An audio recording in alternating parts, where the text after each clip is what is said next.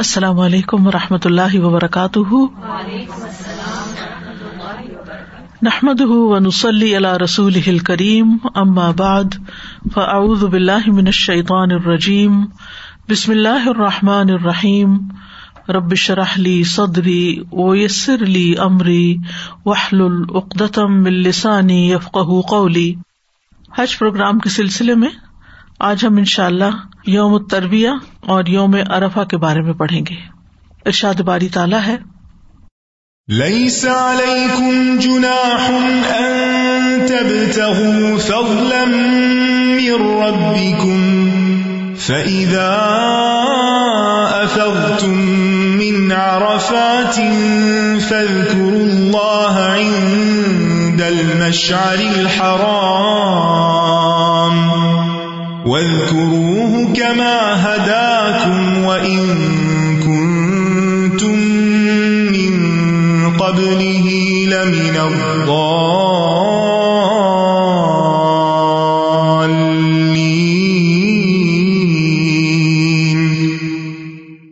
تم پر کچھ گناہ نہیں کہ حج کے دوران اپنے رب کا فضل تلاش کرو۔ پھر جب تم عرفات سے لوٹو تو مشر حرام یعنی مزدلفہ کے پاس اللہ کا ذکر کرو اور اس کا ذکر ایسے کرو جس طرح اس نے تمہیں ہدایت دی۔ اور بے شک تم لوگ اس سے قبل یقیناً گمراہوں میں سے تھے۔ پھر جہاں سے لوگ واپس لوٹے وہیں سے تم بھی واپس لوٹو اور اللہ سے بخش مانگو۔ بے شک اللہ بے حد بخشنے والا، نہایت رحم کرنے والا ہے۔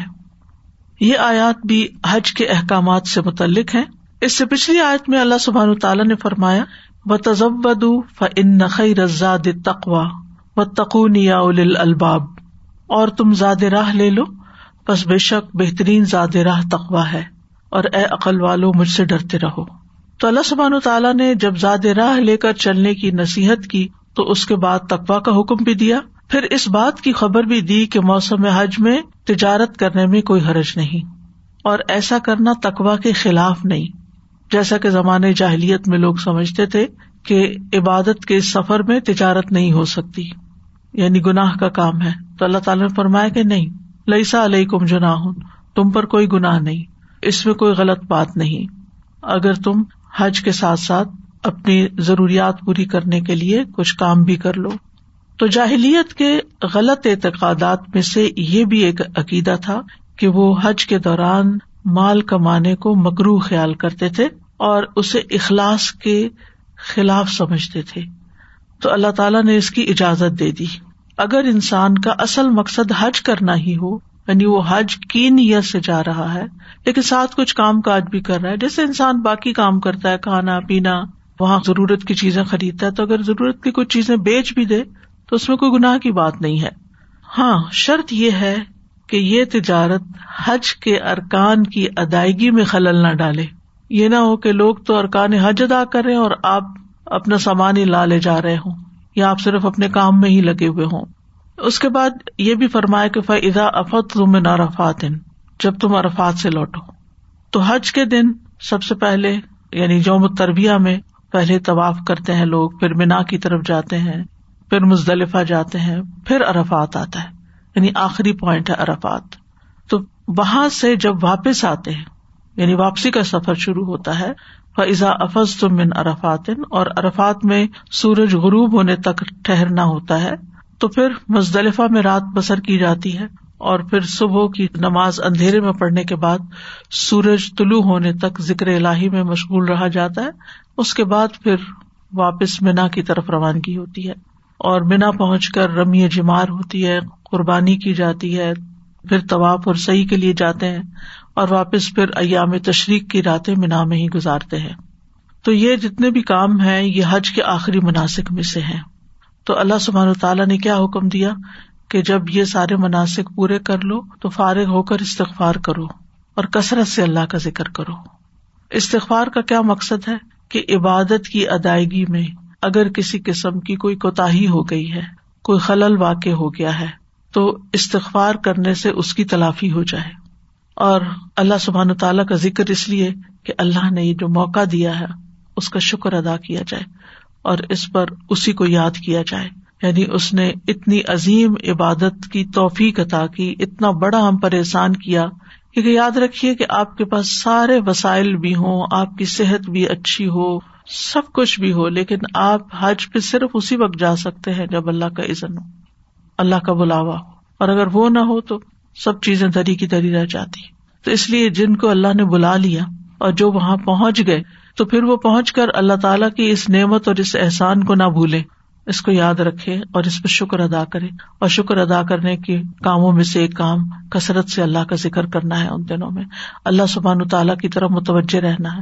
اگرچہ تجارت کو حلال کرار دیا گیا یا کسی بھی اور کام کو جس سے انسان کو کچھ مالی فائدہ ہو، لیکن پھر بھی انسان کی توجہ جو ہے اپنے رب کی طرف رہے، ذکر کی طرف رہے۔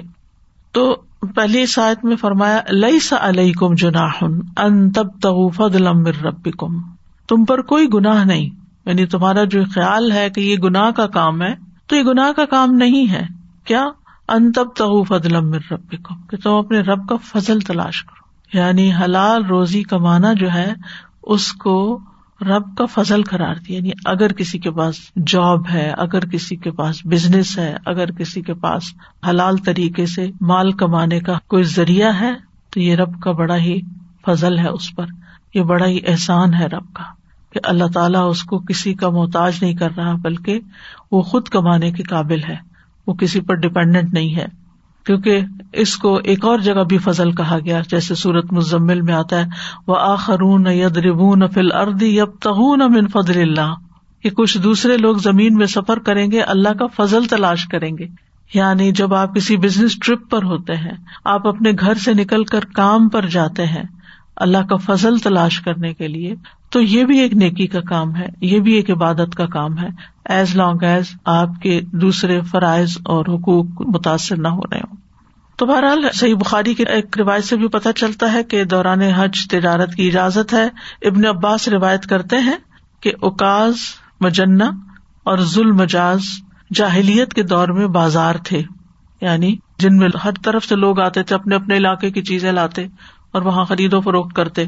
تو جب اسلام کا دور آیا تو کچھ لوگوں نے ان بازاروں میں حج کے موقع پر کاروبار کرنا گناہ سمجھا۔ تو اس پر یہ آیت نازل ہوئی کہ لئیسا علیہ کم جناح ان تب تغ فضل ربی کم کہ اس میں کوئی حرج نہیں کہ ایام حج میں اپنے رب کا فضل تلاش کرو۔ اسی طرح مسند احمد کی روایت ہے۔ ابو اماما تیمی کہتے ہیں کہ میں نے ابن عمر رضی اللہ عنہما سے پوچھا کہ ہم لوگ کرایہ پر چیزیں لیتے دیتے ہیں، کیا ہمارا حج ہو جائے گا؟ یعنی حج کے موقع پر ہم چیزیں کرایہ پر دیتے ہیں۔ یعنی مثال کے طور پر گاڑی ہے، کوئی چلا رہا ہے، یا اس نے اپنی رینٹ کار کسی کو دی ہے وہ اس طرح کا بزنس کو کرتا ہے، یا اور کئی چیزیں ہو سکتی روم رینٹ کرتے ہیں، خیمے دیتے ہیں، اور چیزیں۔ تو کیا اس میں کوئی حرج ہے؟ انہوں نے پوچھا، کیا ہمارا حج ہو جائے گا؟ اگر ہم نے حج کے موقع پر لوگوں کو کچھ سروس دے کر پیسے لے لیے۔ ابن عمر نے فرمایا، کیا تم بیت اللہ کا طواف نہیں کرتے؟ کیا تم میدان عرفات نہیں جاتے؟ کیا تم جمرات کی رمی نہیں کرتے؟ کیا تم اپنے سروں کو نہیں منڈواتے؟ تو وہ کہتے ہم نے کہا، کیوں نہیں؟ ابن عمر نے فرمایا، نبی صلی اللہ علیہ وسلم کے پاس بھی ایک آدمی نے آ کر یہی سوال کیا تھا، جو تم نے مجھ سے کیا ہے۔ تو نبی صلی اللہ علیہ وسلم نے اس کو کوئی جواب نہیں دیا۔ یہاں تک کہ آپ کے پاس جبریل علیہ السلام رعایت لے کر نازل ہوئے لئی سا علیہ کم جناح ان تب تغ فضل رب تو اللہ سبحان تعالیٰ کی طرف سے عزن آیا وہی کے ذریعے نبی صلی اللہ علیہ وسلم کو، آپ نے اپنے صحابہ کو بتایا۔ صحابہ نے پھر آگے کی جنریشن کو یہ پاس کیا اور ویسے بھی قرآن میں یہ حکم محفوظ ہے۔ تو اگر کوئی شخص حج پہ جاتا ہے اور اپنے علاقے کی کچھ چیزیں لے جاتا ہے اور حاجیوں کے بیچ میں بیچ دیتا ہے، تو ان کے لیے ایک نئی چیز ہوگی، فائدے کی چیز ہوگی، استعمال کی چیز ہوگی ضروریات زندگی کی چیز ہوگی، اور وہ لے کر اپنے علاقوں میں چلے جاتے ہیں، یا ان کے لیے آپ ایک طرح سے سروس پرووائڈ کر رہے ہیں، اگر ان کے کھانے پینے کی کوئی چیز مہیا کر رہے ہیں، کیونکہ اگر سارے لوگ کاروبار چھوڑ بیٹھے اور صرف اور صرف حج کریں تو پھر لوگ وہاں اپنی ضروریات کیسے پوری کریں گے؟ جو کہ مختلف طرح کی ہوتی ہیں۔ اور اگر وہ لوگ سروس پرووائڈ کر رہے ہیں، لیکن بےچارے حج کے بغیر ہی سب کچھ کر رہے ہیں اور اسے حاجیوں کو دیکھ رہے ہیں، یہ نیکی کما رہے ہیں اور ہم دنیا کما رہے ہیں۔ تو وہ بھی ایک طرح سے اپنے اندر ایک گلٹ محسوس ہوتا ہے کہ میں پیچھے رہ گیا ہوں اور میں وہ نہیں کر رہا جو دوسرے کر رہے ہیں۔ تو ایسی صورت میں پھر اجازت دے دی گئی۔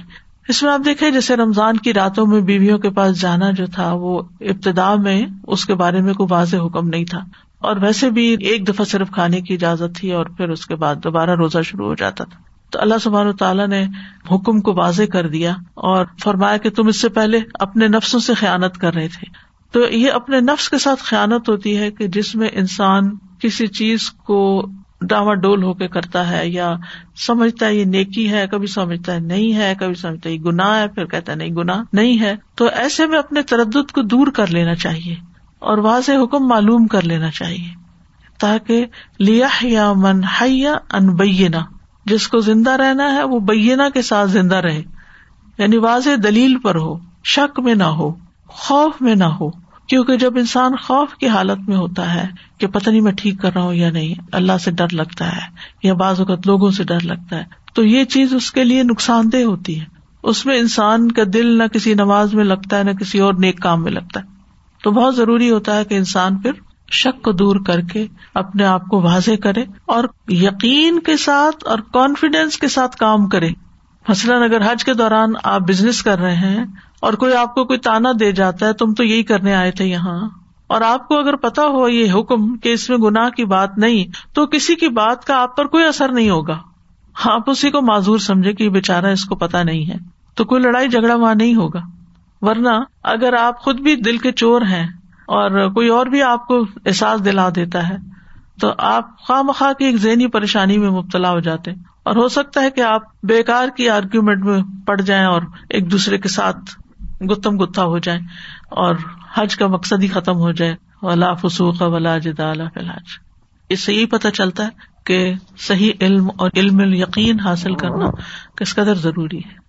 مجھے خیال آتا ہے سادہ جی جیسے آپ نے کہا کہ شک دور کرنا اور عمل یقین کی جیسے رمضان میں فار انسٹنس مساجد میں تو ویسے ہی خرید و فروخت منع ہے کہ رمضان میں کبھی کوئی کچھ خواتین اپنا پرسنل کوئی ابایا کا یا کوئی اسکارف کا بزنس کرتی ہیں، کوئی سیمپل چھپا کے لے آتی تھی چیئر کے نیچے رکھ دیا، تراوی کے دوران بیچ میں گیپ ہے تو دوسری لیڈیز کو بتایا کہ یہ یو نو اویلیبل ہے فار سیل تو وہ ایک یعنی غلط عمل ہم سوچتے ہیں نا کہ مسجد میں منع ہے تو آپ اس طرح چھپ چھپا کے کیوں کر رہے ہیں؟ تو یہ جو آپ نے بات کہی نا کہ نفس سے خیانت نہ کریں، اگر کسی کا فار انسٹنس اس طرح کا بزنس ہے اور وہ وہاں حج پہ اپنے ساتھ کچھ ایکسٹرا لے جاتی ہیں اور نان سلا ٹائم پہ مساجد کے علاوہ کہیں کر لیتی ہیں تو دیٹ شوڈ بی اوکے بالکل ہے نا؟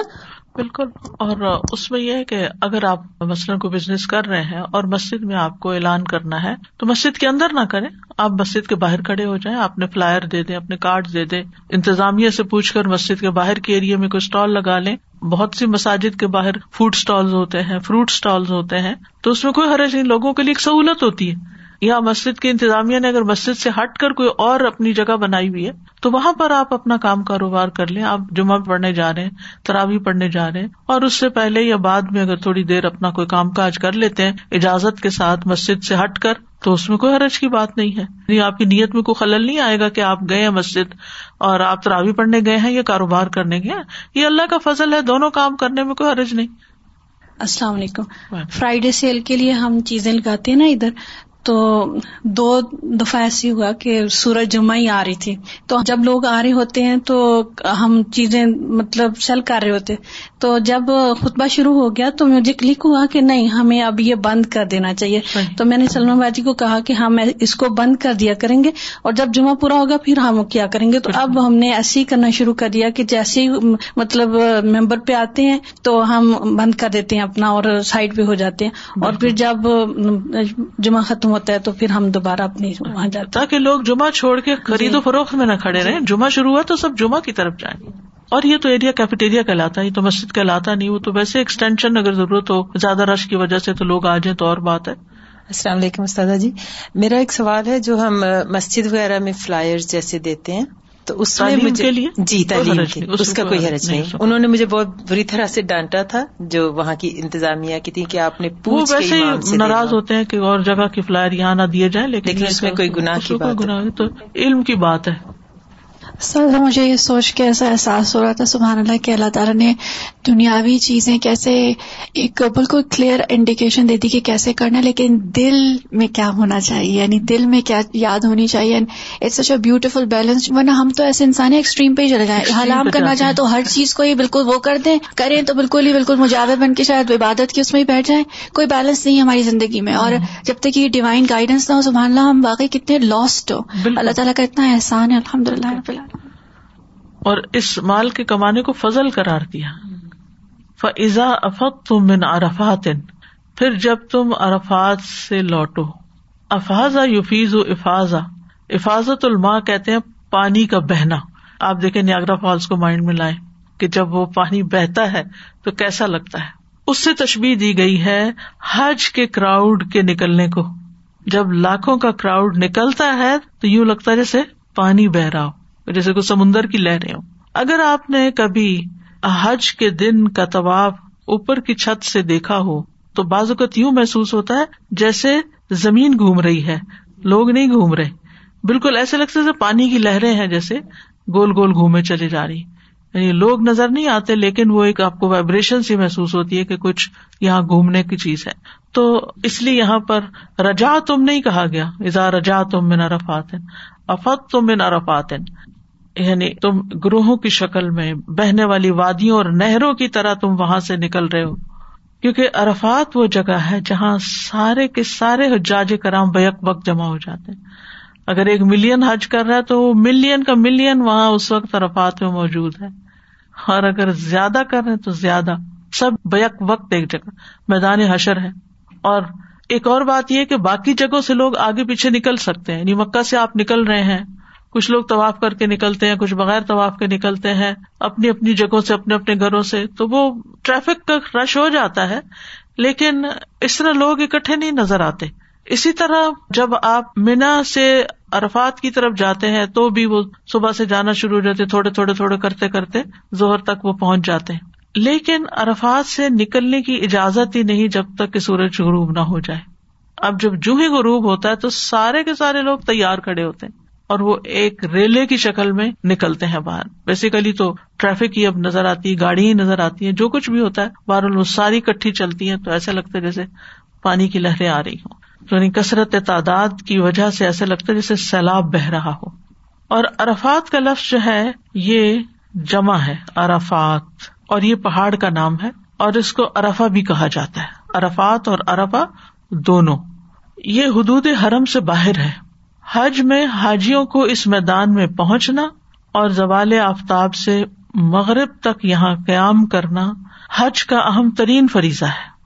یعنی زوال آفتاب کے بعد وقوف شروع ہوتا ہے۔ اس سے پہلے اگر آپ پہنچ بھی گئے تو اپنے خیموں میں بیٹھے رہے کچھ کام کاج کرتے رہے اپنا کھانا پینا، سارے ضروری امور طے کر لیں تاکہ جو ہی وقوف کا وقت ہو تو پھر آپ سب کاموں سے فارغ ہو چکے ہوں۔ اگر ارفات کا قیام فوت ہو جائے تو حج نہیں ہوتا۔ کفارے اور فدیے سے بھی اس کمی کو پورا نہیں کیا جا سکتا۔ یعنی اس شخص کا آج ہی نہیں، جو ارفات تک نہیں گیا۔ تو اس لیے یہ جگہ بہت اہم مقامات میں سے ہے حج کی۔ ارفات کی وجہ تسمیہ کیا ہے؟ ایک وجہ یہ بتائی جاتی ہے کہ یہ اعتراف کرنے سے ہے کہ یہاں پر لوگ اپنے گناہوں کا اعتراف کرتے ہیں اور گناہوں کی بخش کا سوال کرتے ہیں۔ دوسرا مانا یہ کیا گیا ہے کہ یہاں لوگ ایک دوسرے سے متعارف ہوتے ہیں۔ ایک دوسرے کا تعارف حاصل کرتے ہیں۔ یعنی ایک ہی جگہ ہے جہاں سب جمع ہوتے ہیں، تو بعض بعض سے تعارف حاصل کرتے ہیں۔ تیسرا مانا یہ بتایا گیا کہ یہاں ابراہیم علیہ السلام کو مناسب حج سکھائے گئے تھے۔ ابراہیم علیہ السلام کو جب جبریل علیہ السلام نے حج کے طریقے سکھائے، تو جب یہاں پہنچے، تو جبریل علیہ السلام نے ان سے پوچھا ارفتا آپ کو سب معلوم ہو گیا آپ؟ تو انہوں نے کہا ارفتو یعنی مجھے پتا چل گیا کہ کیسے حج کرتے ہیں۔ اور ایک اور کال یہ ہے کہ یہ آدم اور ہوا کی ملاقات کی جگہ ہے۔ ایک دوسرے کو ملے اور پہچان لیا، پہچان کی جگہ۔ یعنی آدم اور ہوا کو جب زمین پہ اتارا گیا تو وہ اس جگہ پر ایک دوسرے کو ملے تھے۔ پانچواں مانا یہ بیان کیا جاتا ہے کہ یہ جگہ عام جگہوں سے بلند ہے اور اونچی جگہ کو عرف کہا جاتا ہے۔ عرف الدیک، مرغے کی کلغی، اور آراف کا ذکر قرآن مجید میں آتا ہے۔ تو فرمایا کہ جب یہاں پر تم پہنچ گئے اور پھر یہاں سے لوٹنے لگے ہو، واپس نکل رہے ہو، تو پھر کہاں جاؤ گے؟ فض کر اللہ ان دل مشر الحرام۔ تو تم اللہ کو یاد کرو مشر حرام کے پاس۔ ارفات مشر حلال ہے، کیونکہ ہل میں ہے۔ ہل کا مطلب یہ کہ حرم نہیں ہے وہ۔ اور مشر حرام حرم کے اندر ہے۔ اور مشر ایسی جگہ کو کہتے ہیں جہاں اللہ کی عظیم عبادت بجا لائی جائے۔ مفعل کے وزن پر ہے۔ یعنی عبادت کی جگہ، علامت ہے وہ۔ اور حرام کا مطلب ہے حرمت والا۔ تو مشر دو طرح کے مشر حلال اور مشر حرام۔ مشر حلال ارفا ہے اور مشر حرام مزدلفہ ہے۔ اور مزدلفہ جو ہے، اس میں ایک پہاڑ ہے، اس کو بھی مشر حرام کہا جاتا ہے۔ اور اس پہاڑ کے آس پاس کے میدان کو مزدلفہ کہا جاتا ہے۔ یہ مکہ سے چھ میل کے فاصلے پر ہے۔ اور ارفات سے واپسی پر یہاں رات بسر کرنی ہوتی ہے۔ تو رات یہاں گزار کے پھر کیا کرنا ہے؟ فجر کی نماز پڑھ کر جو اندھیرے میں پڑی جاتی ہے، خوب روشنی پھیلنے تک دعائیں کی جاتی ہیں اور یہاں وقوف کیا جاتا ہے۔ ارفات میں بھی وقوف ہوتا ہے، وہ بہت طویل ہوتا ہے زہر کے بعد سے لے کے مغرب تک۔ لیکن یہاں پر فجر یعنی ایک دن کے اس کنارے پر ایک دن کے اس کنارے پر۔ فجر کی نماز پڑھ کر سورج نکلنے تک۔ تو مزدلفہ کے پاس دعائیں اور ازکار یہ سب کچھ کی جاتے ہیں۔ یعنی تصبیحات بھی کر سکتے ہیں دعائیں بھی کر سکتے ہیں۔ آپ نے بھی فرمایا تھا کہ ارفات میں اگر ہم پہلے بھی پہنچ جاتے ہیں تو اس وقت ہم دعائیں مانگنی نہیں شروع کریں جب تک زہر کا ٹائم نہ ہو۔ Just want to clarify it ویسے تو انسان زندگی میں ہر وقت دعائیں مانگ سکتا جی جی کوئی جی۔ منع نہیں ہے۔ جی۔ لیکن وقوف عرفات یعنی جو حج کا رکن ادا ہوگا وہ زوال کے بعد سے شروع ہوگا اور اس وقت وہ پھر حج والی مخصوص دعائیں شروع ہو جائیں گی۔ یعنی جاتے ہی آپ کا ریچول نہیں شروع ہوگا۔ آپ اپنے خیمے میں چلے گئے۔ آپ نے اپنی جگہ بنائی۔ آپ نے دیکھا ہوگا لوگ سارے جگہ بناتے ہیں، پھر اپنے اپنے ٹھکانے ان کو ملتے ہیں۔ پھر کچھ لوگ لیٹ بھی جاتے ہیں، ریسٹ کر لیتے ہیں۔ کچھ لوگ کھانا کھا لیتے ہیں۔ کچھ لوگ وزو وغیرہ کر کے اپنے آ کے سکون سے بیٹھ جاتے ہیں۔ پھر ایک دم خطبہ شروع ہوتا ہے۔ پچھلا جو میں نے آج کیا تو اس میں ہمارے ٹینٹس میں انتظام تھا۔ مسجد سے جو خطبہ آ رہا تھا، وہ سنائی دے رہا تھا۔ کیونکہ مسجد میں تو سب پورے نہیں آتے اور جانا بھی نہیں اس طرح چاہیے کہ اتنا ہجوم کر دے وہاں انسان۔ تو پھر وہ خیموں تک بھی اب ریڈیو کے ذریعے وہ خطبہ جو ہے اسپیکر پہ لگا دیتے ہیں اور وہ سنتے ہیں۔ تو پھر وہ خطبہ سنا، پھر اس کے بعد نمازیں جمع ہوئی اور پھر اس کے بعد وقوف شروع ہو گیا۔ تو وقوف بہتر تو یہ کہ خیمے سے باہر ہو، لیکن اگر بہت گرمی لگے تو اندر بھی ہو سکتا ہے۔ وقوف کا مطلب تھا کھڑے ہو کر دعائیں کر آگے میں ان شاء اللہ ڈیٹیل میں آتی۔ تو بات یہ ہو رہی تھی کہ مشر حرام کے پاس دعا کرنے کا حکم ہے، ذکر کرنے کا حکم ہے۔ اب سوال یہ پیدا ہوتا ہے کہ ارفات حرم کے باہر کیوں ہے حالانکہ حج کا رکن اعظم ہے وہ اور وہ حرم کے باہر ہے۔ تاکہ حرم کے باہر اور حرم کے اندر دونوں جگہ عبادت کا موقع مل جائے۔ یعنی حج کے دوران آپ صرف حرم کے اندر اندر نہ رہیں، بلکہ اس سے باہر نکل کر بھی عبادت کریں۔ یعنی دونوں جگہوں پر اپنی عبادت کو جمع کر لیتا ہے حاجی۔ نبی صلی اللہ علیہ وسلم نے حضرت عائشہ کو عمرے کے لیے تنعیم نامی جگہ سے احرام باندھنے کا حکم دیا تاکہ وہ اپنی عبادت میں ہل اور حرم دونوں کو جمع کر سکے۔ پھر فرمایا فض کر اللہ، تو اللہ کا ذکر کرو۔ یعنی زبان، دل، اعضاء کے ساتھ جو بھی عبادت کی جائے گی وہ ذکر میں ہی شمار ہوگی۔ اس سے مراد خاص طور پر مغرب، عشاء اور فجر کی نماز ہے جو مزدلفہ میں ادا کی جاتی، یہ سب سے بڑا ذکر ہے۔ اس کے علاوہ قرآن کی تلاوت ہے، ذکر ہے تصبیحات ہے جابر رضی اللہ عنہ بیان کرتے ہیں کہ رسول اللہ صلی اللہ علیہ وسلم عرفات میں آئے۔ وہاں نمرا کے مقام پر آپ کے لیے ایک خیمہ لگا دیا گیا۔ آپ نے اس میں قیام فرمایا۔ جب سورج ڈھل گیا تو آپ نے اپنی اونٹنی قصبہ کو کسنے کا حکم دیا یعنی تیار کرنے کا حکم دیا۔ جب وہ کس لی گئی تو آپ اس پر سوار ہو کر بتن وادی میں آئے اور لوگوں کے سامنے ایک خطبہ دیا۔ بتن وادی یعنی کہ سینٹر مقام پر آئے۔ پھر مؤذن نے آزان دی۔ یعنی سب سے پہلے آپ نمرہ میں گئے۔ ٹھیک ہے، جہاں مسجد نمرہ آپ اس وقت بھی تھی۔ پھر مؤذن نے آزان دی۔ پھر اقامت کہی۔ پھر رسول اللہ صلی اللہ علیہ وسلم نے ظہر کی نماز پڑھائی۔ پھر مؤذن نے اقامت کہی، پھر آپ نے اثر کی نماز پڑھائی۔ ان دونوں نمازوں کے درمیان کچھ نہیں پڑا خطبہ اس سے پہلے ہی دیا جا چکا تھا۔ یعنی جو ہی آپ وادی کے بطن میں آئے تو لوگوں کے سامنے پہلے خطبہ دیا، پھر نمازیں پڑھائی پھر آپ سوار ہو گئے، یہاں تک کے موقف میں آئے یعنی کھڑے ہونے، وقوف کی جگہ پر آئے۔ وہاں آپ نے غروب آفتاب تک وقوف فرمایا۔ پھر جب شفق کی زردی کم ہو گئی تو آپ وہاں سے روانہ ہو کر مزدلفہ پہنچے۔ وہاں آپ نے مغرب اور عشاء کی نماز پڑھائی۔ آپ لیٹ گئے۔ یہاں تک کہ صبح صادق ہو گئی۔ تو آپ نے صبح کی نماز آزان اور اقامت کے ساتھ ادا کی۔ یاد رکھیے، یہاں پر آپ نے رات کو تحجد نہیں پڑے نہ بھیتر پڑے یہ وہ واحد رات ہے جس میں آپ نے صرف پہنچ کر مغرب اور عشاء کی نماز جمع کر کے پڑھائی اور اس کے بعد کوئی نماز نہیں پڑھی حتیٰ کہ فجر ہو گئی۔ بہتر بھی نہیں، پھر فجر کی نماز پڑھی۔ اب دیکھیے حج کے جو رولس اینڈ ریگولیشن ہیں وہ عام زندگی سے مختلف ہیں۔ عام زندگی میں عورت کو نکاب کرنا ہے تو وہاں نکاب نہیں کرنا۔ گلوز پہننے ہیں تو وہاں گلوز نہیں پہننے۔ عام زندگی میں آپ ہر نماز اپنے وقت پر پڑھتے ہیں، وہاں آپ عرفات میں بھی جمع کر رہے ہیں آپ مزدلفہ میں بھی جمع کر رہے ہیں۔ عام زندگی میں جو ہی مغرب کی آزان ہو تو آپ فوراً نماز پڑھ لیتے ہیں۔ وہاں مغرب کی آزان ہو رہی ہوتی ہے اور آپ کو روانگی کے لیے کہتے ہیں، وہ اتنی ایک عجیب سی فیلنگ ہوتی ہے، مجھے اچھی طرح یاد ہے کہ جس بس میں ہم سوار تھے، وہاں اذان شروع ہو گئی اب وہ طبیعت میں ہے نا کہ اذان سنتے کہ بے چینی شروع ہو جاتی ہے کہ نماز کا وقت تھوڑا ہے، مغرب ہے، ابھی اندھیرا ہو جائے گا۔ لیکن اتنی عجیب سی فیلنگ تھی کہ یہ اللہ کی اطاعت، عبادت دراصل اللہ کی اطاعت کا نام ہے۔ وہ کہتا ہے، اذان ہونے کے باوجود ابھی نماز نہیں پڑھنی، آگے جا کے پڑھنی ہے، تو پھر آگے جا کے پڑھنی ہے۔ الگ الگ وقتوں پہ نہیں پڑھنی، جمع کرنی ہے، تو جمع ہی کرنی ہے۔ وہاں مینڈیٹری ہے مزدلفہ میں مغرب اور عشاء کو جمع کرنا۔ اور پھر رات کی عبادت نہیں کرنی، بہت سے لوگ اسے سوال کرتے ہیں، مزدلفہ کی رات کی خاص عبادت کیا ہے؟ بھائی کوئی عبادت نہیں۔ نبی صلی اللہ علیہ وسلم سوئے تھے، آرام کیا تھا، آپ بھی آرام کریں۔ یہی سنت ہے۔ تھک بھی جاتا ہے انسان۔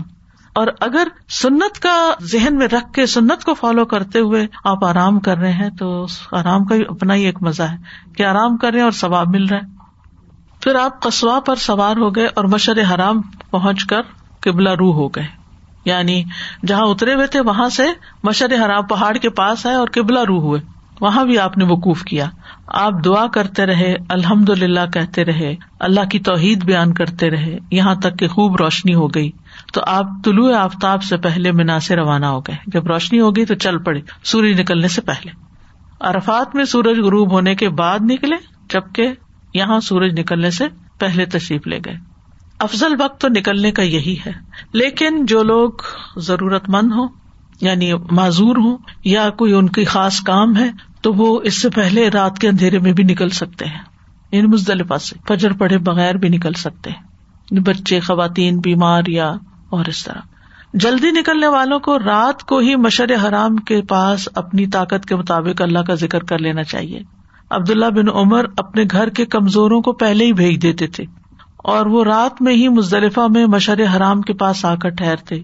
اور اپنی طاقت کے مطابق اللہ کا ذکر کرتے، پھر امام کے ٹھہرنے اور لوٹنے سے پہلے ہی مینا آ جاتے تھے۔ تو مینا فجر کی نماز کے وقت پہنچتے اور بعض لوگ اس کے بعد جب مینا پہنچتے تو کنکریاں مارتے۔ ابن عمر فرمایا کرتے تھے کہ رسول اللہ صلی اللہ علیہ وسلم نے ان سب لوگوں کو یہ اجازت دی ہے۔ مزدلفہ میں پہاڑی پر وقوف کرنا افسل ہے، یہ نہ ہو سکے تو جہاں بھی قیام کر لیں جائز ہے سوائے وادی محسر کے۔ وادی محسر وہ جگہ ہے جہاں ابراہ کا لشکر ہلاک کیا گیا تھا۔ وہاں رکنے اور ٹھہرنے سے منع کیا گیا وہاں سے فوراً فوراً تیز نکل جانا چاہیے۔ وس کرو کما ہدا کم اور اس کا ذکر کرو جیسا کہ اس نے تمہیں ہدایت دی۔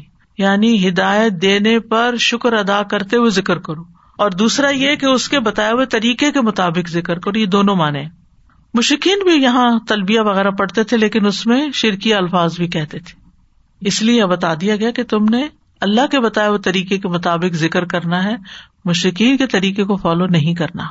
وہ ان کن تم من قبل ہی لمن ابدالین اگر اس سے پہلے تم یقیناً گمراہ لوگوں میں سے تھے۔ من قبلی ہی ہی کی زمیر کے در جاری ہے۔ قرآن کی طرف کے، قرآن کے نزول سے پہلے تم گمراہ تھے، جس میں اللہ تعالیٰ کے احکامات آئے تمہارے لیے۔ دوسرا یہ مانا بھی کیا جاتا ہے کہ رسول اللہ صلی اللہ علیہ وسلم کی آمد سے پہلے تم گمراہی میں ڈوبے ہوئے تھے۔ تیسرا یہ کہ ہدایت کے آنے سے پہلے تم گمراہی میں تھے۔ اور یہ ساری چیزیں ایک دوسرے کے ساتھ لازم و ملزوم ہے رہنمائی ہمیں قرآن سے بھی ملتی ہے، نبی صلی اللہ علیہ وسلم سے بھی ملتی ہے۔ اور لمن ابدالین گمراہ لوگوں میں سے تھے۔ گمراہی دو وجوہات کی بنا پہ ہوتی ہے۔ ایک ہوتا ہے لا علمی کی بنا پہ بھٹکنا، پتہ ہی نہیں کیا کرنا ہے۔ اور ایک ہوتا ہے علم کے باوجود بھٹک جانا۔ لا علمی کی وجہ سے وہ شخص گمراہ ہوتا ہے جو حق کو جانتا ہی نہیں، علم ہی کوئی نہیں اس کے پاس۔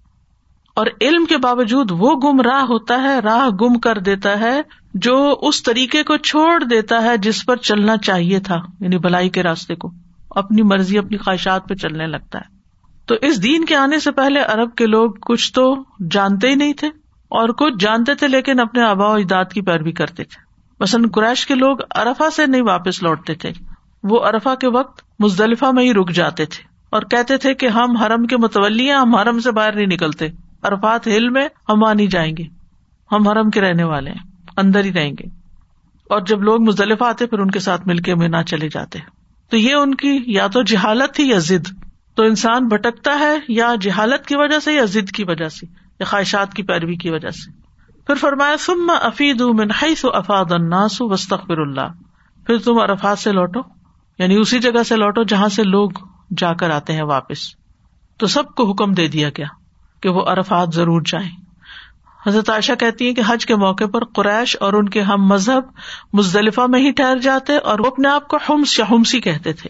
اور باقی عرب کے لوگ مزدلفہ سے آگے میدان ورفات تک جاتے تھے، جو حج کا اصل طریقہ ہے۔ تو جب اسلام آیا تو اللہ تعالیٰ نے اپنے نبی کو حکم دیا کہ وہ ارفات تک آئے اور وہاں وقوف کر کے واپس مزدلفہ آئے یہاں اس کا مطلب یہی ہے سما فید و افاد الناس وسطر اللہ، اور اللہ سے بخش مانگو۔ تاکہ تمہارے گناہوں کو ڈھانک دیا جائے، کیونکہ گناہ انسان کے لیے دنیا اور آخرت دونوں میں رسوائی کا باعث ہوتے ہیں۔ مصیبت کا باعث ہے، تکلیف کا باعث ہے۔ ان اللہ غفور الرحیم۔ بے شک اللہ تعالیٰ غفور الرحیم ہے۔ یہ یقین رکھ کے اللہ سے دعا کرو۔ اور غفور جو ہے، یہ مبالغے کا سیگا ہے۔ کثرت سے بخشتا ہے۔ اور زیادہ تعداد میں لوگوں کو معاف کر دیتا ہے۔ خاص طور پر ارفات کے دن جو حج پہ جاتے ہیں۔ اور رحیم کا مطلب ہے بہت رحم کرنے والا۔ یعنی تمہارے گناہوں کے باوجود تمہیں نعمت عطا کرتا ہے، تمہارے گناہوں سے درگزر کرتا ہے۔ وہ آپ ون کفیر تمہیں جتاتا نہیں۔ تمہیں موقع دیتا ہے کہ تم توبہ کر لو۔ موقع دیتا ہے کہ تم اپنی اصلاح کر لو۔ تو ان آیات سے جو فوائد حاصل ہوتے ہیں، ان میں سب سے پہلی بات یہ کہ حج میں تجارت کرنا منع نہیں، لیکن مقصد حج ہو نہ کہ تجارت۔ پھر وقوف ارفا کی اہمیت پتہ چلتی ہے کہ یہ حج کا بنیادی رکن ہے۔ مزدلفہ کے وقوف کے بارے میں پتہ چلتا ہے کہ وہاں اللہ کا ذکر کرنا چاہیے۔ پھر یہ کہ اللہ کا ذکر شکرانے کے طور پر یا پھر اللہ کے بتائے ہوئے طریقے کے مطابق کرنا چاہیے۔ فض گر اللہ کما اللہ مکم جیسے صورت البکرا میں آتا ہے۔ اور عبادت کے بعد استغفار اور اللہ کا ذکر کرتے رہنا چاہیے، یہ نہیں سوچنا چاہیے کسی تکبر اور غرور میں مبتلا نہیں ہونا چاہیے کہ میں تو حج کر لیا اب میں تو پاک ہو گیا گناہوں سے۔ اب کیا مزید استغفار کرنی؟ اب اور کیا گناہوں کی معافی مانگنی۔ میرے تو گناہ پہلے ہی معاف ہو گئے۔ تو یہ دھوکا نہیں ہونا چاہیے۔ اب انہیں احکام کو تھوڑے سا ترتیب کے ساتھ دیکھ لیتے ہیں تاکہ بات اچھی طرح واضح ہو جائے، کیونکہ یہ احکامات ایسے نہیں ہے کہ ایک دفعہ پڑھنے سے یا ایک دفعہ سننے سے راسک ہو جائیں ذہن میں۔ پھر بھی اشکالات رہ جاتے ہیں، تو اس لیے ترتیب سے اب کچھ چیزیں۔ حج شروع ہوتا ہے آٹھ ذوالحجہ سے، جس کو یوم التربیہ کہتے ہیں۔ ارب کے لوگ حج کے سفر میں روانہ ہونے سے پہلے اس دن اونٹوں کو خوب پانی پلاتے، سیراب کرتے۔ تو تربیہ کہتے ہیں سیرابی کو یعنی یہ سیرابی کا دن ہے۔ یوم تربیہ سے ایک دن پہلے حج کے مناسب کو دوہرا لینا چاہیے یعنی اپنے گروپ کے اندر بیٹھ کے یا کتاب پڑھ کے یا لیکچر سن کے ساری چیزوں کو ریوائز کر لینا چاہیے۔ ابن عمر کہتے ہیں کہ نبی صلی اللہ علیہ وسلم نے یوم تربیہ سے ایک دن پہلے لوگوں کو خطبہ دیا اور ان کو ان کے مناسب سکھائے، ٹریننگ دی کہ کیسے حج کرنا ہے۔ تو اس کام کو بھی سنت سمجھ کے کیا کرے جانے والوں کو اگر آپ تربیت دیتے ہیں کہ وہ حج کا طریقہ سیکھ کر جائیں، کیونکہ آپ نے فرمایا تو خود انی مناسب کا کم حج تمتو کرنے والے غسل کر کے احرام باندھے یہ افسل ہے۔ رسول اللہ صلی اللہ علیہ وسلم نے فرمایا، جو لوگ میکات کے اندر رہتے ہوں، وہ اپنے رہنے کی جگہوں سے احرام باندھے حتیٰ کہ مکہ کے لوگ مکہ سے ہی احرام باندھے اور احرام باندھتے ہوئے پہلے غسل کر لیں۔ یہ حدیث میں نہیں ہے، لیکن افضل یہی ہے۔ یعنی جہاں آپ کسی ہوٹل میں ٹھہرے ہوئے ہیں، یا کسی کے گھر میں ٹھہرے ہوئے ہیں، یا کسی خیمے میں ٹھہرے ہوئے ہیں، یا مسجد کے سہن میں آپ نے کوئی ڈیرا لگایا ہوا اپنا، کوئی ٹھہرنے کی رہنے کی جگہ نہیں۔ پہلے تو یہ بہت ہوتا تھا کہ بہت سے لوگ جب وہ تصریح اور ان چیزوں کی کوئی رکاوٹ نہیں تھی، ہر ایک کو حج کرنے کی اجازت تھی، خصوصاً سعودی عرب کے اندر سے۔ تو ہر طرح کے لوگ آ جاتے تھے جن کے پاس کوئی حملہ حملہ کہتے ہیں، کوئی گروپ ہوتا تھا یا نہیں ہوتا تھا، تو وہ اپنے اون پر حج کرتے تھے۔ اگر پیسے نہیں بھی تو وہ تھوڑا سا سامان اپنے اوپر لاد لیتے اور پھر کہیں بھی سو جاتے، لیٹ جاتے اور پھر پیدل حج کر لیتے اور وہاں کھانا پینا فری بھی بٹ رہا ہوتا ہے، وہ کھا پی کے تو منیمم اس میں حج کر لیتے تھے۔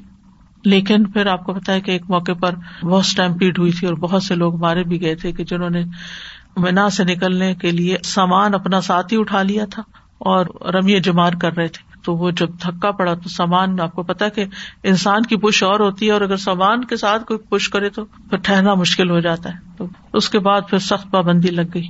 کل مجھے کسی نے کلپ بھیجا کہ حرم کے باہر انہوں نے اسی طرح کی اسکین مشینیں لگا دی ہیں، جیسے ایئرپورٹس پہ ہوتی ہے نا، آپ اپنا کارڈ ڈالتے ہیں تو آپ کے لیے دروازہ کھل جاتا ہے، پھر آپ اندر جاتے ہیں۔ کہ جس کے پاس وہ کارڈ نہیں ہے تصریح نہیں ہے، وہ جا نہیں سکتا۔ تو یہ سارے انتظامات اسی لیے کرنے پڑتے ہیں تاکہ چیز ایک ترتیب اور تنظیم کے ساتھ ہو اور لوگوں کو نقصان نہ ہو۔ طواف کے دوران نا بیگ نہیں اٹھانے دیتے جو پیچھے پھر بھی لوگ نہیں سنتے۔ لیکن وہ اتنا تکلیف دہ ہوتا ہے نا پیچھے والوں کے لیے بھی اور اپنے لیے بھی تو وہ اتنے بڑے بڑے بیگ پیکس اٹھائے ہوتے ہیں۔ کیونکہ جب وہ قریب آتے ہیں تو اس سے ٹکرا جاتے ہیں اور تو یاد رکھیے کہ اب کسی میکات پہ نہیں جانا حج کا احرام مکہ کے اندر سے ہی باندھا جائے گا۔ جابر بن عبد اللہ نے نبی صلی اللہ علیہ وسلم کے ساتھ حج کیا تھا۔ وہ کہتے ہیں کہ آپ نے صحابہ سے فرمایا، بیت اللہ کے طواف اور صفا مربع کی صحیح کے بعد اپنے احرام کھول ڈالو، بال ترشوا لو، یوم الترویہ تک برابر اسی طرح حلال رہو، پھر یوم الترویہ میں مکہ ہی سے حج کا احرام باندھو۔ دوسری چیز یہ کہ وقت سے پہلے احرام نہیں باندھنا، سات تاریخ کو نہیں باندھنا۔ یا یہ نہیں کہ آپ نے تمتو کیا تو اس کے بعد کہیں کہ اب کیا احرام کھولنا، ایک دو دن رہتے ہیں، یہی ٹھیک ہے، چلتا جائے۔ عبید بن جرائد سے روایت ہے کہ انہوں نے عبداللہ بن عمر سے کہا، اے ابو عبد الرحمان میں نے آپ کو چار ایسے کام کرتے ہوئے دیکھا ہے جنہیں آپ کے ساتھیوں کو کرتے ہوئے نہیں دیکھا۔ ان میں سے ایک کام یہ کہ میں نے دیکھا کہ جب آپ مکہ میں تھے، لوگ ذیل کا چاند دیکھتے ہی احرام باندھ لیتے ہیں اور آپ آٹھویں تاریخ تک احرام نہیں باندھتے۔ عبداللہ نے جواب دیا رضی اللہ عنہ کہ احرام باندھنے کا معاملہ یہ ہے کہ میں نے رسول اللہ صلی اللہ علیہ وسلم کو اس وقت تک احرام باندھتے ہوئے نہیں دیکھا جب تک آپ کی اونٹنی آپ کو لے کر نہ چل پڑتی۔ چادریں تو پہن لیتے تھے، لیکن اونٹنی چلتی تو آپ تلبیا پکارتے تھے اور لبئی اللہ حجن یا عمرت یعنی نیت وہاں سے شروع ہوتی ہے جہاں سے آپ میکوت کراس کرنے لگتے ہیں، عمرے میں۔ اور حج کے موقع پر جہاں آپ کی سواری چلی تو آپ نے نیت کر لی۔ مسروخ بیان کرتے ہیں، انہوں نے حضرت عائشہ سے دریافت کیا، اے ام المومنین، بعض لوگ اپنی قربانی کے جانور کسی اور شخص کے ہمراہ مکہ بھیج دیتے ہیں۔ اور یہ کہتے ہیں کہ جب یہ فلاں جگہ پہنچ جائے تو جانور کے گلے میں ہار ڈال دینا۔ جب یہ فلاں جگہ پر پہنچتا ہے تو اس وقت تک وہ جس نے قربانی کا جانور بھیجا حالت احرام میں رہتا ہے۔ جب تک لوگ احرام کھول نہیں دیتے۔ مسروخ کہتے ہیں، میں نے پردے کے پیچھے سے حضرت عائشہ کی تالی بچانے کی آواز سنی۔ انہوں نے فرمایا، میں رسول اللہ صلی اللہ علیہ وسلم کی قربانی کے جانوروں کے لیے ہار بنایا کرتی تھی۔ آپ انہیں کعبہ یعنی مکہ بھیج دیتے تھے، لیکن اپنے اوپر کوئی ایسی چیز حرام نہیں کرتے تھے جو کسی بھی شخص کے لیے اپنے اہل خانہ کے حوالے سے جائز ہو۔ یہاں تک کہ لوگ حج کرنے کے بعد واپس آ جاتے تھے۔ یعنی اگر آپ نہیں جا رہے حج کرنے، اور آپ نے قربانی وہاں کروانی ہے آپ کسی کے ہاتھ بھیج دیتے ہیں، تو یہاں گھر میں احرام پہن کے بیٹھنے کی ضرورت نہیں ہے، ٹھیک ہے؟ احرام اسی وقت پہنا جائے گا جب آپ یوم تربیہ کو حج کے لیے نکل رہے ہیں۔ لبیک حجن کہ کے حج کی نیت کرنی چاہیے۔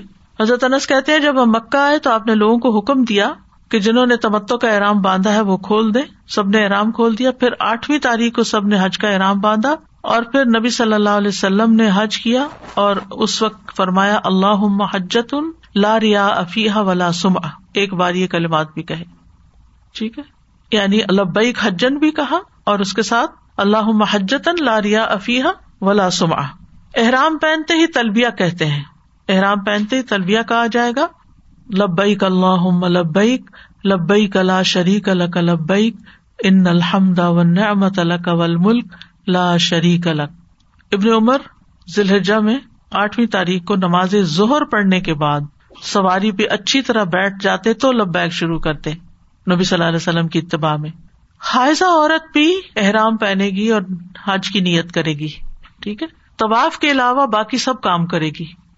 یعنی کسی کے پیریڈ اس کو حج کی ادائیگی میں رکاوٹ نہیں ڈالتے۔ باقی سارے مناسب پیریڈ میں ادا ہو سکتے ہیں سوائے طواف کے۔ اور اس کے لیے بھی جس طرح کے اب حالات ہوئے تو بہت سے علماء اب اس بات کے قائل ہو گئے کہ اگر کسی کی فلائٹ مس ہو رہی ہے یا اس کے گھر والے اور سارے رک نہیں سکتے، آپ دیکھیے، پہلے تو یہ ہوتا تھا کہ آپ نے اپنا خیمہ لا کے کہیں لگا دیا، آپ جتنے دن چاہے رک جائیں۔ اب کیا آپ نے ہوٹل بک کیا ہوا ہے؟ اور آپ جس دن چھوڑ رہے ہیں، اس دن کسی اور نے اس کو بک کیا ہوا ہے۔ آپ ایکسٹینڈ بھی نہیں کر سکتے۔ ہوٹل چھوڑ دیں اور عورت کے پاک ہونے کا انتظار کرتے رہے تو کہاں جائیں؟ آپ کو معلوم ہے کہ حج کے دنوں میں کہیں بکنگ نہیں ملتی، وہ تو چھ چھ مہینے پہلے بکنگ کروا لی جاتی۔ پھر اگر آپ کا ایک گروپ ہے، جس میں خاتون بھی ساتھ ہے اور خاتون ابھی طواف نہیں کر پا رہی، تو آپ سب کو روک نہیں سکتے کیونکہ سب کی فلائٹ مس ہو گئی، تو دوبارہ ری بکنگ پاسبل نہیں۔ یعنی بہت سی چیزیں جو آپ کے ہاتھ میں ہی نہیں۔ اور پھر یہ بھی نہیں ہو سکتا کہ اس سال حج نہیں ہو تو اگلے سال پھر آ جائیں۔ یہ بھی بہت مشکل ہے۔ فائنینشلی بھی بعض اوقات مشکل ہے، اور اگر وہ کوئی مسئلہ نہیں، لوگ افورڈ کر بھی لیں، تو بھی آپ کو تصریح نہیں ملے گی۔ تصریح کا مطلب ہے وہ پرمیشن کارڈ نہیں ملے گا، کیونکہ پانچ سال کے بعد دوبارہ وہ آپ کو کرنے دیتے ہیں۔ تو اس میں بہت سارے مسائل کھڑے ہو جاتے ہیں، اور طواف کے بدلے میں آپ کوئی دم وغیرہ نہیں دے سکتے۔ لہٰذا علماء کیا کہتے ہیں کہ عورت اپنے آپ کو اچھی طرح پیک کرے اور طواف کر کے چلی جائے۔ ودا نہ کرے۔ ایک طواف کافی ہے، طواف حج، طواف افاظہ جس کو کہتے ہیں۔ ودا نہ کرے۔ کیونکہ طواف ودا جو ہے وہ اس کے اوپر لازم نہیں ہے، اس کے بغیر بھی کام چلے گا۔ حضرت عائشہ فرماتی ہے میں نے رسول اللہ صلی اللہ علیہ وسلم کے ساتھ حجت الوداع میں احرام باندھا اور میں ان لوگوں میں شامل تھی جنہوں نے حج تمتو کی نیت کی تھی اور اپنے ساتھ قربانی کا جانور نہیں لائے تھے۔ پھر وہ حائزہ ہو گئی اور ارفا کی رات آ گئی اور ابھی تک وہ پاک نہیں ہوئی تھی۔ اس لیے انہوں نے کہا اللہ کے رسول، آج ارفا کی رات ہے اور میں نے عمرے کا احرام باندھ کر تمتو کا ارادہ کیا تھا۔ آپ نے ان سے فرمایا، اپنے سر کو کھول دو اور کنگھی کرو اور عمرے کو چھوڑ دو۔ میں نے ایسا ہی کیا، پھر میں نے حج پورا کر لیا۔ یعنی عمرے کی نیت کا ارام چھوڑ کے حج کے ارام میں اس کو تبدیل کر لیا۔ پھر یہ ہے کہ زہر سے پہلے مکہ سے مینا کی طرف روانہ ہونا چاہیے۔ ٹھیک ہے؟ ابن عمر زہر پڑھ کے جاتے تھے۔ پہلے بھی جا سکتے ہیں زہر پڑھ کے بھی جا سکتے ہیں۔ ٹھیک ہے؟ زہر تک وہاں پہنچ جائیں۔ کیونکہ بعض لوگ پانچ نمازیں وہاں پوری کرتے ہیں۔ اگلے دن فجر پڑھ کے پھر وہاں سے نکلتے ہیں۔ دونوں طرح جائز ہے۔ عبد العزیز بن رفیع بیان کرتے ہیں کہ میں نے انس بن مالک سے پوچھا، آپ صلی اللہ علیہ وسلم نے ظہر اور اثر کی نماز آٹھویں ضلع میں کہاں پڑھی تھی؟ اگر آپ کو نبی صلی اللہ علیہ وسلم سے یاد ہے تو مجھے بتائیے، انہوں نے جواب دیا، مینا میں۔ مینا میں پانچوں نمازیں قصر کر کے پڑھی جائیں گی، لیکن اپنے اپنے وقت پر ادا کی جائیں گی، جمع نہیں کی جائیں گی۔ یعنی آپ دیکھیے کہ ارفات میں آپ جمع کر رہے ہیں، مزدلفہ میں جمع کر رہے ہیں، مینا میں نہیں جمع کر رہے، قریب قریب ہے سارے علاقے۔ مختلف طریقوں سے آپ کو یعنی عبادت کروائی جا رہی ہے۔ تو نبی صلی اللہ علیہ وسلم نے، حضرت ابو بکر نے، حضرت عمر نے مینا میں دو رکت نماز پڑھی یعنی چار رکت والی کسر پھر رات یہ رات مینا میں قیام کرنا ہوتا ہے یعنی نومی کی رات جو ہے۔ آٹھ کا دن تو ختم ہو گیا، اب نومی کی رات شروع ہو رہی ہے۔ سمجھ آ گیا تو اب دوبارہ آپ بیت اللہ نہیں جائیں گے۔ اب آگے کا سفر ہے۔ اب مینا میں رات گزاریے اور صبح آپ ارفات جائیے۔ عبداللہ بن عباس کہتے ہیں کہ بیت اللہ کے طواف کے بعد آپ کعبہ کے پاس اس وقت تک نہ گئے جب تک میدان عرفات سے واپس نہ آ گئے۔ یعنی ایک دفعہ جب بنا کی طرف چلے گئے تو دوبارہ کعبہ کی طرف نہیں آئے جب تک کہ عرفات سے واپس نہیں آئے۔ مینا میں منظم انداز میں بیٹھنا چاہیے۔ ڈسپلن کے ساتھ، ترتیب کے ساتھ۔ نبی صلی اللہ علیہ وسلم کی ایک صحابی سے روایت ہے کہ نبی صلی اللہ علیہ وسلم نے مینا میں لوگوں کو خطبہ دیا اور ان کو اپنے ٹھکانوں پہ اتارا اور آپ نے قبلے کے داہنی طرف اشارہ کرتے ہوئے فرمایا، مہاجرین یہاں اترے اور قبلے کے بائیں طرف اشارہ کرتے ہوئے فرمایا، انصار یہاں اترے پھر باقی لوگوں کو حکم ہوا کہ وہ ان مہاجرین اور انصار کے ارد گرد اترے یعنی جو اور باہر کے قبائل سے لوگ آئے تھے۔ اب مینا سے صبح کے وقت رات گزار کے نماز فجر کی پڑھ کے پھر حسب ضرورت یعنی جب جب آپ کو موقع ملے، اب ارفا کی طرف جانا ہے۔ سورج طلوع ہونے کے بعد۔ جابر بن عبد اللہ کہتے ہیں، مینا میں فجر کی نماز پڑھنے کے بعد آپ تھوڑی دیر ٹھہرے، حتیٰ کہ سورج نکل آیا۔ آپ نے اپنے لیے بالوں کے بنے ہوئے خیمے کے متعلق حکم دیا اور وہ نمرہ میں لگا دیا گیا۔ چنانچہ رسول اللہ صلی اللہ علیہ وسلم چلے اور قریش کو یقین تھا کہ نبی صلی اللہ علیہ وسلم مزلفہ کے پاس ہی رک جائیں گے۔ جیسے کہ قریش جاہلیت کے دور میں کرتے تھے، لیکن آپ آگے بڑھ گئے اور ارفات تک گئے۔ ارفا کا وقوف فرض ہے، یہ حج کا اہم ترین رکن ہے۔ اگر یہ رہ جائے تو کسی طرح اس کی تلافی نہیں ہوتی، حج دوبارہ کرنا ہوگا۔ کچھ لوگ رسول اللہ صلی اللہ علیہ وسلم کے پاس آئے، انہوں نے آپ سے حج کے بارے میں پوچھا۔ آپ نے فرمایا، حج ارفات میں ٹھہرنے کا نام ہے۔ جو شخص مزدلفہ کی رات یعنی نو اور دس کی درمیانی رات، طلوع فجر سے پہلے میدان عرفات میں پہنچ گیا، اس کا حج مکمل ہو گیا۔ یعنی ویسے تو افضل تو یہ ہے نا کہ غروب تک وہاں رہ کے پھر مزدلفہ میں آ جائے۔ لیکن اگر کسی وجہ سے کچھ ٹک ہو گیا اور نہیں پہنچ سکا، تو وہ فجر کی نماز سے پہلے پہلے اگر عرفات پہنچ گیا تو اس کا حج ہو گیا۔ میدان عرفات کی اپنی ایک فضیلت ہے۔ قرآن مجید میں بھی اس کا ذکر ہے۔ لئیسا علیہ کم جنا تب تک فضل رب کم فیضا افت میرا رفات یعنی اس کا ذکر قرآن مجید میں ہوا ہے۔ یہی وہ میدان ہے جہاں اولاد آدم کو بکھیر کر عہد لیا گیا تھا۔ مسرد احمد سلسلہ صحیحہ کی روایت میں آتا ہے۔ نبی صلی اللہ علیہ وسلم نے فرمایا، اللہ تبارک و تعالیٰ نے آدم علیہ السلام کی پشت میں موجود تمام اولاد سے نعمان یعنی میدان عرفات میں عہد لیا تھا۔ پھر اللہ نے ان کے سلب سے ان کی ساری اولاد نکالی جو اس نے پیدا کرنی تھی اور اسے اپنے سامنے چھوٹی چھوٹی چیونٹیوں کی شکل میں بکھیر دیا۔ اول سے آخر تک سب انسانوں کو۔ یہ میدان عرفات میں ہی ہوا تھا۔ پھر ان کی طرح متوجہ ہو کر ان سے کلام کیا السط بربکم؟ کیا میں تمہارا رب نہیں؟ کالو بلا۔ تو سب نے کہا تھا، کیوں نہیں؟ شہید نہ ہم گواہی دیتے ہیں۔ میدان عرفات ابراہیم علیہ السلام کی وراثت ہے۔ یزید بن شہبان کہتے ہیں کہ ابن مربع انصاری ہمارے پاس آئے اور ہم عرفات میں ایسی جگہ اترے تھے جس کو امر امام سے دور خیال کر رہے تھے۔ تو انہوں نے کہا، میں تمہاری طرف رسول اللہ صلی اللہ علیہ وسلم کا بھیجا ہوا قاصد ہوں۔ آپ فرماتے ہیں کہ تم اپنی نشانیوں کی جگہ کھڑے رہو۔ کیونکہ تم اپنے والد ابراہیم علیہ السلام کی وراثت میں سے ایک وراثت پر ہو۔ یعنی اس جگہ وہ ٹھہرے تھے، لہٰذا تم ان کی پیروی کرتے ہوئے یہاں ٹہر رہے ہو۔ اس میدان میں کثرت سے لبیک پکارنی چاہیے۔ سعید بن جبیر کہتے ہیں، میں مقام عرفات میں ابن عباس کے ساتھ تھا۔ انہوں نے فرمایا، کیا معاملہ ہے کہ میں لوگوں کو لبیک کہتے ہوئے نہیں سن رہا؟ یہاں لوگ لبیک کیوں نہیں کہہ رہے؟ میں نے کہا، لوگ معاویہ رضی اللہ عنہ سے خوف کرتے ہیں۔ بس ابن عباس اپنے خیمے سے باہر آئے اور کہا، لبیک اللہ لبیک۔ پھر فرمایا، ان لوگوں نے علی رضی اللہ عنہ کی دشمنی میں سنت کو چھوڑ دیا۔ یعنی اس سے پتہ یہ چلتا کہ عرفات میں لبیک کہنے میں اختلاف ہو گیا تھا۔ حضرت علی رضی اللہ عنہ اس کے قائل تھے۔ ان کے سیاسی مخالفین نے دینی مسائل میں بھی ان کی مخالفت شروع کر دی کہ جو کام وہ کرتے تھے وہ نہیں کریں گے۔ حالانکہ کسی بھی دور میں کسی کے ساتھ اگر آپ کے پولیٹیکل ڈفرینس ہوں تو وہ آپ کی پرسنل لائف پر یا آپ کی جو دینی سوچ ہے اس پر اثر انداز نہیں ہونا چاہیے۔ لیکن اب بھی آپ دیکھیں کہ لوگوں کا یہی ہوتا ہے۔ اگر ایک گھر میں دو مختلف پارٹیوں کے لوگ ہیں، تو اس وجہ سے آپس میں میاں بھی لڑ پڑتے ہیں۔ سبحان اللہ۔ یعنی ٹھیک ہے، آپ ایک لیڈر کو پسند کرتے ہیں، دوسرا دوسرے کو، آپ ایک پارٹی میں دوسرے۔ یہ تو ہو سکتا ہے۔ اب حضرت عائشہ حج تمتو کا احرام پہن کے آ رہی ہیں۔ نبی صلی اللہ علیہ وسلم کران کا پہن کے آ رہے ہیں، کیونکہ آپ کے ساتھ ادی تھی۔ تو ٹھیک ہے۔ ایک ہی سفر پر میاں بیوی دونوں حسب ضرورت، اپنی چوائس کے ساتھ کھانا بھی کھا سکتے ہیں، کوئی نماز بھی آگے پیچھے پڑھ سکتے ہیں، کچھ بھی کر سکتے ہیں جو حدود کے اندر ہو۔ لیکن اس کا یہ مطلب نہیں کہ اگر آپ نے کوئی کام پہلے کر لیا تو آپ دوسرے کے پیچھے پڑ جائیں۔ اور اگر کوئی شخص رخصت کے طریقے پہ عمل کر رہا ہے تو آپ اس کو کوسنا شروع کر دیں۔ ان چیزوں کو پرسنل نہیں لینا چاہیے۔ یہ نہیں سوچنا چاہیے کہ یہ میرے خلاف کسی نے کچھ کر دیا ہے۔ یعنی اگر کسی نے جلدی نماز پڑھ لی تو مجھے وہ شرمندہ کر رہا ہے کہ تم لیٹ کر رہے ہو۔ نہیں، اس کی چوائس ہے، اس کو اچھا لگتا ہے وہ جلدی پڑھ لے، اول پک میں پڑھ لے۔ تو کچھ لوگ ہر چیز کو، جو کوئی نیکی کر رہا اس کو اپنے خلاف سمجھنے لگتے ہیں۔ تو یہ نہیں زندگی میں ہونا چاہیے۔ تو بہرحال، لبیک جو ہے، یہ رمی تک، اگلے دن جب رمی ہوگی یومن نہر پہ، اس وقت تک وقفے وقفے سے کہتے رہنا چاہیے، عرفات ہو یا مزدلفہ، یہ جمہور کا مسلک ہے۔ بعض وہ کہا کہ نزدیک یوم ارفا کی صبح کے بعد لبیک نہیں کہنا چاہیے۔ ان کے نزدیک وقوف شروع ہونے کے بعد لبیک نہ کہا جائے۔ لیکن جمہور کا مطلب ہے، اکثریت جو ہے علماء کی، وہ اس پر ہے کہ جب تک مینا نہیں جاتے، وہ لبیک کہتے رہے تو اس میدان میں کس میدان کی بات ہو رہی؟ نمازوں کو جمع کیا جائے گا۔ اس کے علاوہ نبی صلی اللہ علیہ وسلم رفات اور مزدلفہ کے علاوہ ہمیشہ نماز وقت میں پڑھتے تھے۔ اس میدان میں آخرت کو بھی یاد کرنا چاہیے۔ نبی صلی اللہ علیہ وسلم نے عرفات میں خطبہ دیا اور فرمایا، لبیک اللہ لبیک ان نمل خیر و خیر الآخرہ کہ خیر تو آخرت کی خیر ہے۔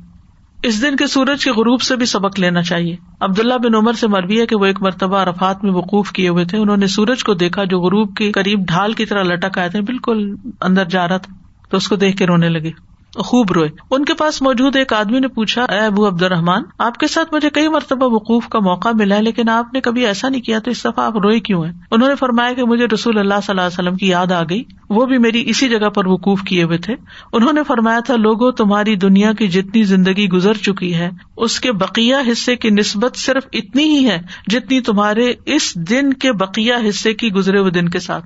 یعنی دنیا جب سے شروع ہوئی ہے تو وہ سارا وقت گزر چکا ہے، بس یہ آخری وقت رہ گئے یعنی نبی صلی اللہ علیہ وسلم کے بعد پھر قیامت کے آنے میں زیادہ وقت نہیں ہوگا۔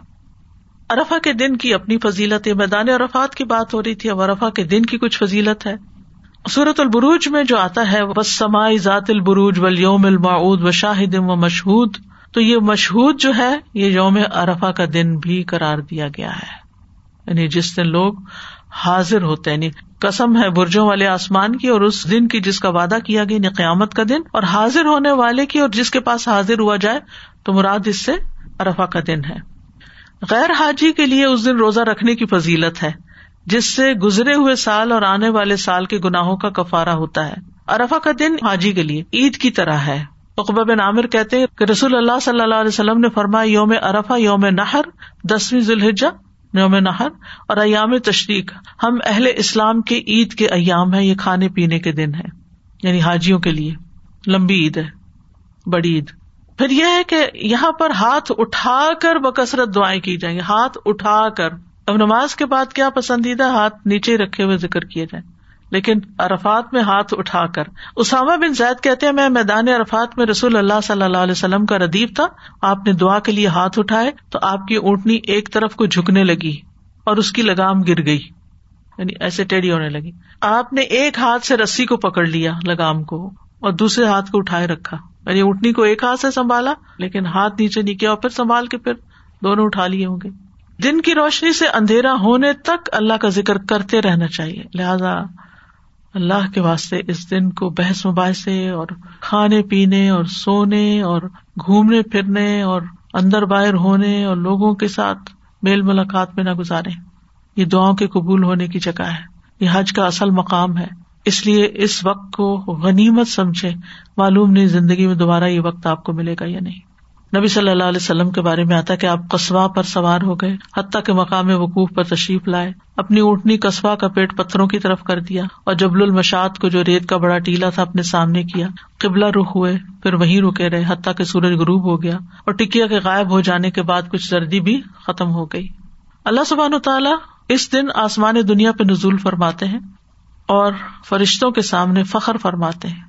اور فرماتے ہیں کہ میرے ان بندوں کو دیکھو جو میرے پاس پرا گندا حال اور غبار آلود ہو کر آئے ہیں۔ یہ دن اللہ کا بندوں سے قریب ہونے کا دن ہے اور جہنم سے آزادی کا دن ہے۔ رسول اللہ صلی اللہ علیہ وسلم نے فرمایا ارفا کے دن کے سوا کوئی اور دن ایسا نہیں جس میں اللہ کثرت سے بندوں کو آگ سے آزاد کرتا ہو۔ اور یہ کہ وہ قریب ہوتا نہیں یعنی اللہ تعالیٰ، اور فرشتوں کے سامنے حاجیوں کی وجہ سے فخر کرتا اور فرشتوں سے پوچھتا یہ لوگ کیا چاہتے ہیں؟ پھر مغفرت کے ساتھ ساتھ ان کی کمیوں کو پورا کرنے کی ذمہ داری بھی اللہ تعالیٰ لیتے ہیں۔ انس بن مالک کہتے نبی صلی اللہ علیہ وسلم نے عرفات میں وقوف کیا۔ سورج لوٹنے کے قریب تھا۔ آپ نے فرمایا، اے بلال، میرے لیے لوگوں کو خاموش کراؤ۔ چنانچہ بلال رضی اللہ عنہ کھڑے ہو گئے۔ کہا، رسول اللہ صلی اللہ علیہ وسلم کے لیے خاموش ہو جاؤ۔ لوگ خاموش ہو گئے۔ آپ نے فرمایا، اے لوگوں کے گروہ، ابھی جبریل علیہ السلام میرے پاس آئے اور میرے رب کی طرف سے انہوں نے مجھے سلام کہا۔ اور کہا کہ بے شک اللہ ضب اللہ نے ارفات والوں اور مشر والوں کی مغفرت فرما دی اور ان کی کمیوں کو پورا کرنے کی ذمہ داری لے لی یعنی ان کی حاجتیں پوری ہوں گی۔ بس عمر بن خطاب نے کھڑے ہو کر ارض کیا، اللہ کے رسول، کیا یہ ہمارے لیے خاص ہے؟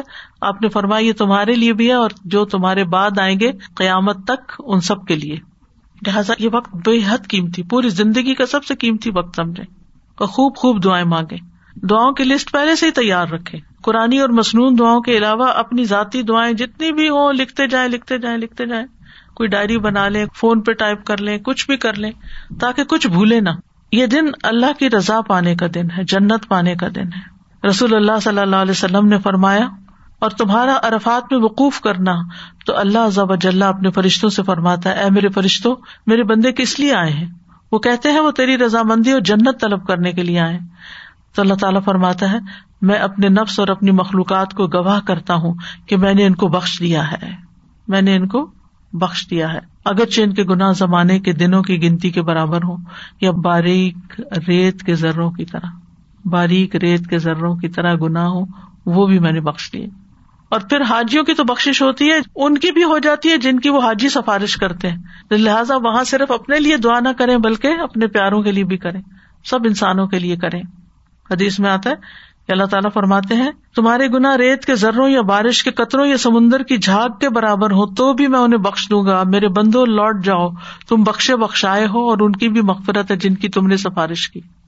وقوف ارفا میں تقبیرات پڑھنا اور تلبیہ پڑھنا خاص ازکار ہے یعنی مینا سے ارفات جاتے ہوئے اللہ اکبر، لا الہ الا اللہ اور تلبیہ پڑھنا چاہیے۔ اور اس میں کچھ صحابہ تلبیہ پڑھ رہے ہوتے تھے، کچھ تقبیر پڑھ رہے ہوتے، اپنی اپنی طریقے پر، کوئی کسی پر اعتراض نہیں کرتا تھا۔ گروپ میں نہیں پڑھتے تھے، اپنا اپنا سب پڑھ رہے ہوتے تھے۔ اللہ اکبر اللہ اکبر، لا الہ الا اللہ اللہ اکبر اللہ اکبر ولی اللہ الحمد۔ اور لبیک اللہ لبیک، تلبیہ آخر تک۔ پھر یہ کہ مسجد نمرہ میں زوال آفتاب کے بعد خطبہ پوری توجہ اور خاموشی سے سننا چاہیے۔ اس وقت بھی کچھ لوگوں کو سمجھ نہیں آتا تو وہ باتیں شروع کر دیتے یا ایک دوسرے کو مطلب بتانے لگتے تو اس میں بھی کسی سے بات نہیں کرنی چاہیے۔ جیسے جمعے کا خطبہ ہوتا ہے۔ تو وقوف ارفا کا وقت اور جگہ کیا ہے؟ وقت ظہر کے بعد مغرب تک اور جگہ ارفا کا میدان۔ اور جبل رحمت کے قریب وقوف کرنا مستحب ہے، لازم نہیں ہے۔ میدان عرفات میں کسی بھی جگہ آپ خیمہ لگا سکتے ہیں۔ تو وادی عرفات میں آپ کو وقوف کرنا ہوگا۔ وادی نمرہ میں نہیں، ٹھیک ہے؟ کیونکہ وادی عرفات اور نمرہ ایک دوسرے سے متصل ہے مسجد نمرہ کا ایک حصہ عرفات میں ہے، دوسرا نمرہ میں ہے۔ تو جو لوگ مسجد میں بیٹھے رہتے ہیں، وہ ایسا نہ ہو کہ وادی نمرہ والے حصے میں بیٹھ کے وقوف کر کے چلے جائیں اور حج ہی نہ ہو ان کا۔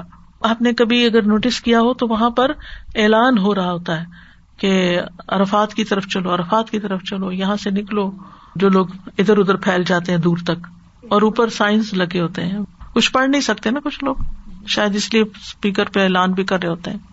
تو مسجد نمرہ میں قیام سے قبل حدود عرفات کی تحقیق کر لینی چاہیے۔ اور عرفات کا تو سارا میدان ہی وقوف کے لیے ہے۔ صرف جبل رحمت نہیں، کیونکہ کچھ لوگ پہاڑ پہ چڑھنے کو لازم کرتے ہیں اور مشقت میں پڑھ کے دوپہر کے وقت پہاڑ پہ چڑھنے میں وقت گزار دیتے دعائیں کب کریں گے؟ یعنی ایسے کام بھی نہیں کرنے چاہیے کہ جس میں آپ خود ساختہ کوئی نیکی کا تصور قائم کر لیں کہ مشقت اٹھائیں گے، اوپر جائیں گے تو ہماری دعا زیادہ قبول ہوگی۔ تو غروب آفتاب تک دعائیں مانگتے چلے جانا چاہیے اور ہاتھ اٹھا کر دعائیں مانگنی چاہیے۔ اس دن نہ کوئی روزہ ہے، نہ نفل عبادت ہے اور نہ ہی کوئی اور خاص ریچول ہے، قربانی وغیرہ کچھ نہیں۔ اس دن دعائیں ہی دعائیں ہیں۔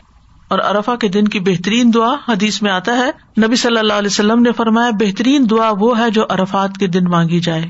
اور وہ بہترین دعا جو میں نے مانگی اور جو مجھ سے پہلے نبیوں نے مانگی وہ یہ ہے، لا الہ الا اللہ وحدہ لا شریک لہ لہ الملک و لہ الحمد و اللہ کل شعین قدیر۔ تو اللہ القدیر ہے، ہر چیز پہ پوری قدرت رکھتا ہے۔ جب اس کو اس صفت کے ساتھ، اس نام کے ساتھ پکار لیا، تو سمجھو سب کچھ مل گیا۔ ایک اور روایت میں آتا ہے مسرد احمد کی ارفا کے دن رسول اللہ صلی اللہ علیہ وسلم بکثرت یہ دعا پڑھتے تھے۔ اس میں اللہ تعالیٰ کی توحید بھی ہے نا۔ اور دوسری روایت میں بید خیر کے لفظ بھی شامل ہے۔ لا الہ الا اللہ وحدہ لا شریک لہ لہ الملک و لہ الحمد بید خیر و اللہ کل شعین قدیر۔ اس دعا کے پڑھنے کی فضیلت کیا ہے؟ ایک دفعہ پڑھنے سے کتنا ثواب ملتا؟ رسول اللہ صلی اللہ علیہ وسلم نے فرمایا، جو شخص صبح کے وقت یہ کہ لا الہ الا اللہ وحدہ لا شریک لہ لہ الملک و لہ الحمد و علا کل شعین قدیر، تو اسے اولاد اسماعیل میں سے ایک غلام آزاد کرنے کا ثواب ہوگا۔ اس کے لیے دس نیکیاں لکھی جائیں گی، دس غلطیاں مٹائی جائیں گی، دس درجات بلند کیے جائیں گے، اور وہ شام تک کے لیے حفاظت میں رہے گا، اور شام کو کہ لے تو صبح تک کے لیے۔ اس دعا کی فضیلت میں بتا رہی ہوں، صرف ارفا کے دن نہیں، ہر دن یہ ہے۔ فجر کی نماز کے بعد پڑھنا نہ بھولے اس کو، اور اسی طرح مغرب کے بعد بھی۔ رات کے اوقات میں اگر کوئی پڑھتا ہے اس دعا کو تو دعا قبول ہوتی ہے۔ نبی صلی اللہ علیہ وسلم نے فرمایا، صحیح بخاری کی روایت ہے، جو شخص رات کو بیدار ہو کر یہ دعا پڑھے، لا الہ الا اللہ وحدہ لا شریک لہ لہ الملک و لہ الحمد وهو على كل شيء قدیر الحمد للہ و سبحان اللہ ولا الہ الا اللہ واللہ اکبر ولا حول ولا قوة الا باللہ۔ پھر اللہ مغفر لی کہے، یا کوئی اور دعا کرے تو اس کی دعا قبول ہو جاتی ہے۔ اور اگر اس نے وزو کیا، نماز پڑھی تو نماز قبول ہو جاتی ہے۔ ارفا کے دن آپ نے لوگوں کو خطبہ بھی دیا تھا، جو نماز سے پہلے کا خطبہ تھا اور وادی نمرہ میں تھا، اور آپ اونٹ کی رکاب پر کھڑے ہو کر خطبہ دے رہے تھے۔ اور اس دن کی اہمیت بتا کر آپ نے خطبہ دیا تھا۔ ایک صحابی کہتے ہیں، میں نے ارفا کے دن رسول اللہ صلی اللہ علیہ وسلم کو اپنے اونٹ کی دونوں رکابوں پر کھڑے ہوئے دیکھا۔ آپ بلند آواز سے فرما رہے تھے لوگوں یہ تمہارا کون سا دن ہے؟ لوگوں نے کہا، اللہ اور اس کا رسول ہی بہتر جانتے ہیں۔ آپ نے پوچھا، یہ تمہارے مہینوں میں سے کون سا مہینہ ہے؟ لوگوں نے کہا، اللہ اور اس کا رسول ہی بہتر جانتے ہیں۔ آپ نے پوچھا، یہ تمہارے شہروں میں سے کون سا شہر ہے؟ لوگوں نے کہا، اللہ اور اس کا رسول ہی زیادہ بہتر جانتے ہیں۔ آپ نے فرمایا، تمہارا آج کا دن حرمت والا دن ہے۔ تمہارا مہینہ بھی حرمت والا ہے۔ تمہارا یہ شہر بھی حرمت والا ہے۔ یاد رکھو، بے شک تمہارا خون اور تمہارے مال ایک دوسرے کے لیے اسی طرح حرمت والی یعنی حرام ہے۔ جیسا تمہارے اس دن کی اس مہینے اور اس شہر میں حرمت ہے، یہاں تک کہ تم اپنے رب تبارک و تعالیٰ سے جا ملو۔ یعنی موت تک۔ پھر وہ تم سے تمہارے اعمال کے متعلق سوال کرے گا۔ پھر آپ نے آسمان کی طرف ہاتھ اٹھا کر کئی بار فرمایا، اے اللہ تو ان پر گواہ رہنا، اے اللہ تو ان پر گواہ رہنا۔ اور آپ نے کئی بار ذکر کیا، میں نہیں جانتا کہ آپ نے کتنی بار اس جملے کو دہرا ہے کہ اللہ اس پہ گواہ رہنا۔ پھر آپ نے اس موقع پر اپنے حوض کا بھی ذکر کیا اور بدت کرنے والوں سے بیزاری کا اظہار کیا۔ اس خطبے میں آپ نے فرمایا، سنو، میں حوض پر تمہارا پیش رو ہوں گا یعنی سب سے آگے ہوں گا، اور تمہاری کثرت تعداد کی وجہ سے دوسری امتوں پر فخر کروں گا، تو مجھے اس دن رسوا نہ کرنا۔ سنو، میں کچھ افراد کو چھڑاؤں گا اور کچھ لوگ مجھ سے چھڑا لیے جائیں گے یعنی چھین لیے جائیں گے یعنی جہنم میں بھیج دیے جائیں گے وہاں سے۔ میں کہوں گا، اے میرے رب، میرے ساتھی، تو اللہ تعالیٰ فرمائے گا، آپ کو نہیں معلوم انہوں نے آپ کے بعد کیا کیا نئے کام کیے دین میں۔ اسی موقع پہ آپ نے فرمایا تھا، میں تم میں دو چیزیں چھوڑ کر جا رہا ہوں۔ اگر انہیں پکڑے رکھو گے تو کبھی گمراہ نہ ہوگے۔ ایک اللہ کی کتاب اور دوسرے میرے اہل بیت کے خاندان۔ پھر اسی طرح آپ نے دین کے غلبے کا بھی تذکرہ کیا، امیر کی اطاعت کی تلقین کی، احرام کی رخصتوں کی تعلیم دی۔ آپ نے فرمایا، جو احرام میں جوتے نہ پائے تو وہ موزے پہن لے، جو طے بند نہ پائے تو پاجامہ پہن لے۔ پھر ہر سال قربانی کرنے کی تلقین بھی کی آپ نے اس موقع پر۔ عرفات میں رسول اللہ صلی اللہ علیہ وسلم نے فرمایا لوگوں سن لو ہر سال ہر گھر آنے والے پر قربانی یعنی ایک قربانی سارے گھر والوں کی طرف سے کافی ہوگی۔ پھر آپ نے سب کے لیے دعائیں مغفرت بھی کی۔ اللہ مغفر لنا اللہ مغفر لنا اللہ مغفر لنا۔ تین بار سب کی بخش کی دعا کی۔ تو یہاں ارفا کا دن مکمل ہوا۔ ان شاء اللہ کل ہم مزدلفہ کے بارے میں پڑھیں گے۔ السلام علیکم استاد جی ایک سوال ہے میرا کہ عمرہ کرنے گئے اور ابھی جیسے انٹر ہوئے جانے کے لیے ابھی ایئرپورٹ سے اترے، پھر اثر کی نماز کا ٹائم ہونے والا تھا تھوڑی دیر میں۔ اور جس کے ساتھ جا رہے تھے تو اس نے نہیں روکی اور چلتے گئے اور اثر ختم ہو گئی۔ پھر اب کیا کریں گے؟ وہاں جا کے ہمارے تو پہلا دن تھا اور جیسے اندر بہت دکھ ہوا کہ یہ تو اثر چلی گئی ہماری۔ تو ہم نے وہاں جا کے کیسے ادا کرے مغرب تو ہو گئی تھی اذان بھی ہو گئی اس کے فوراً بات پڑھ لیں۔ ویسے رستے میں بھی آپ جہاں تھے وہیں پڑھ سکتے تھے۔ اور جیسے گاڑی چل رہی تھی تو پھر ہم فرض کہتے نہیں پڑھ سکتے۔ نہیں یعنی کہ اگر آپ کے اختیار میں گاڑی روکنا تو روکے ہاں وہ اگر نہیں روک سکتے جیسے جہاز نہیں روک سکتے یا گاڑی کوئی رک نہیں سکتی تو پھر اسی کے اندر پڑھ لیں۔ تو اس آدمی کو کہتے جا رہے تھے عربی کے روکو تو کہتا تھا معافی معافی معافی اور جا کے جا کے نماز ہی کز ہو گئی۔ تو پھر ان شاء اللہ مغرب کے بعد ادا کر سکتے جی ہاں۔ یا ظہر کے ساتھ جمع کر کے نکلتے۔ او اچھا اچھا ٹھیک۔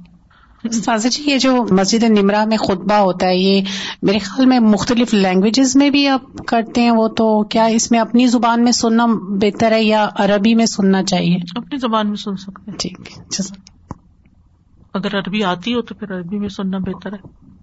اوکے واخر دعوانا الحمد للہ رب العالمین۔ سبحان اللہ و بحمد کا اشد اللہ اللہ اللہ انت استخر و اطوب السلام علیکم و رحمۃ اللہ وبرکاتہ۔